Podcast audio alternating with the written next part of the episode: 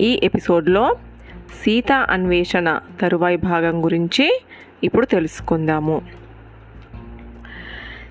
నగరానికి ఆభరణంలా మెరిసిపోతున్న ఓ భవనాన్ని చూశాడు హనుమ.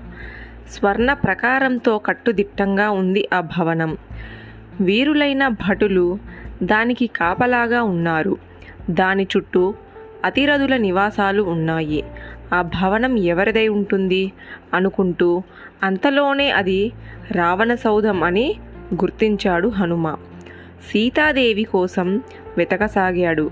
అన్ని వైపులా చందన అగరు ధూపాలు పరిమళిస్తున్నాయి. వీణ మృదంగ ధ్వనులు వినవస్తున్నాయి. ఒప్పుల కుప్పలు వయ్యారి భామలు అటు ఇటు తిరుగుతున్నారు. వారిలో సీతాదేవి ఉన్నదేమో అని అనుమానంగా చూసి లేదని నిర్ధారించుకున్నాడు హనుమ.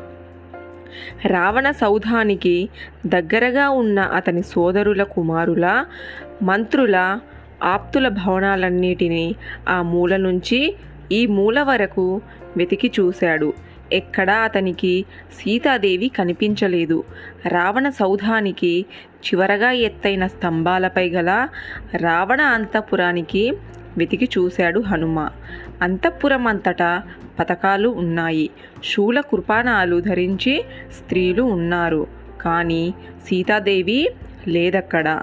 వెండి బంగారాలు రత్న మాణిక్యాలు రాశులుగా పోసి ఉన్నాయి. వాటిని చూశాడు హనుమ. చూసి ఇది బ్రహ్మ నిలయమా లేక ఇంద్ర నిలయమా అని ఆశ్చర్యపోయాడు. అంతఃపురం నడుమ పుష్పక విమానాన్ని చూశాడు హనుమ. విస్తుపోయాడు.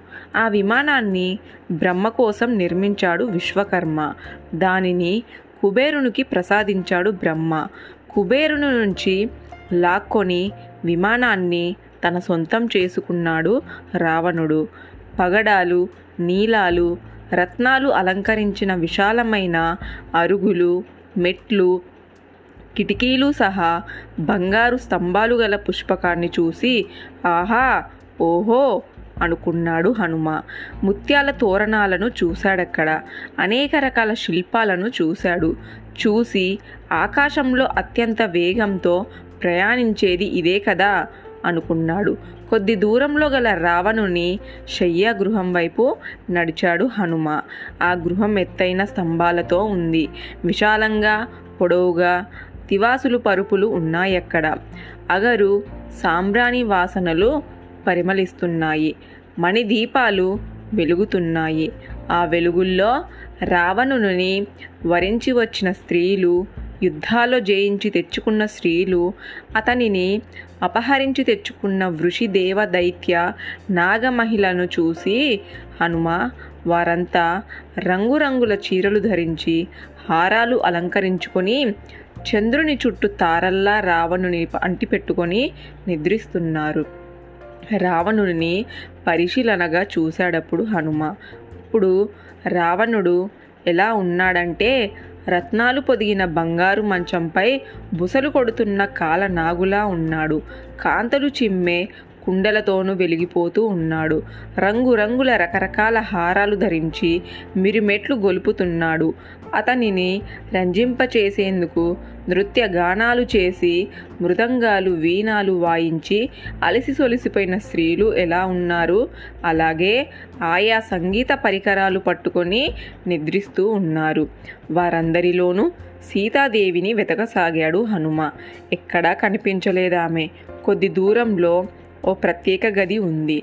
ఆ గదిలో బంగారు పట్టె మంచం ఉంది. ఆ మంచం మీద మెరిసిపోతున్న శరీరంతో పెద్ద పెద్ద కళ్ళతో ముత్యాల హారాలు రత్నాభరణాలు ధరించిన కుందనపు బొమ్మలా ఉన్న ఓ స్త్రీ నిద్రిస్తూ హనుమకు కనిపించింది. ఆమె మండోదరి రావణుని పట్టపురాణి. అయితే ఆమెను సీతాదేవి అనుకున్నాడు హనుమ. సీతను చూశాడనుకున్నాడు. ఆనందంగా అక్కడ కిటికీ మీద నుంచి కిందకి కింది నుంచి కిటికీ మీదకి రెండు మూడు సార్లు గెంతాడు. తోకను ముద్దు పెట్టుకున్నాడు. మెల్లగా మండోధరిని సమీపించసాగాడు. అంతలోనే తటాలున హనుమకు ఓ ఆలోచన కలిగింది. ఇంతగా అలంకరించుకొని ఇంత సుఖంగా నిద్రిస్తున్న ఈమె నిజంగా సీతాదేవేనా?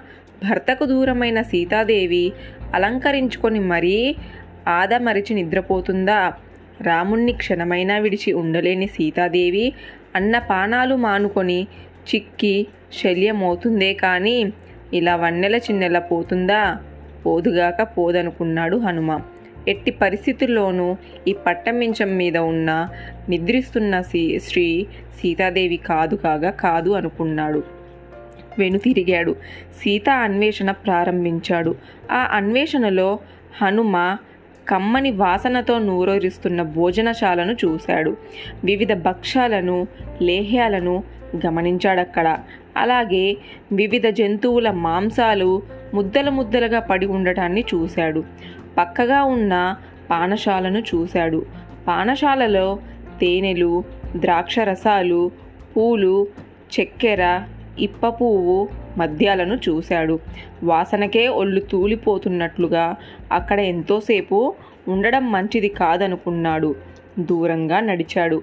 ఓ స్తంభాన్ని ఆనుకొని కూర్చున్నాడు. ఆలోచించసాగాడు. తర్వాయి భాగం. నెక్స్ట్ ఎపిసోడ్లో తెలుసుకుందాము.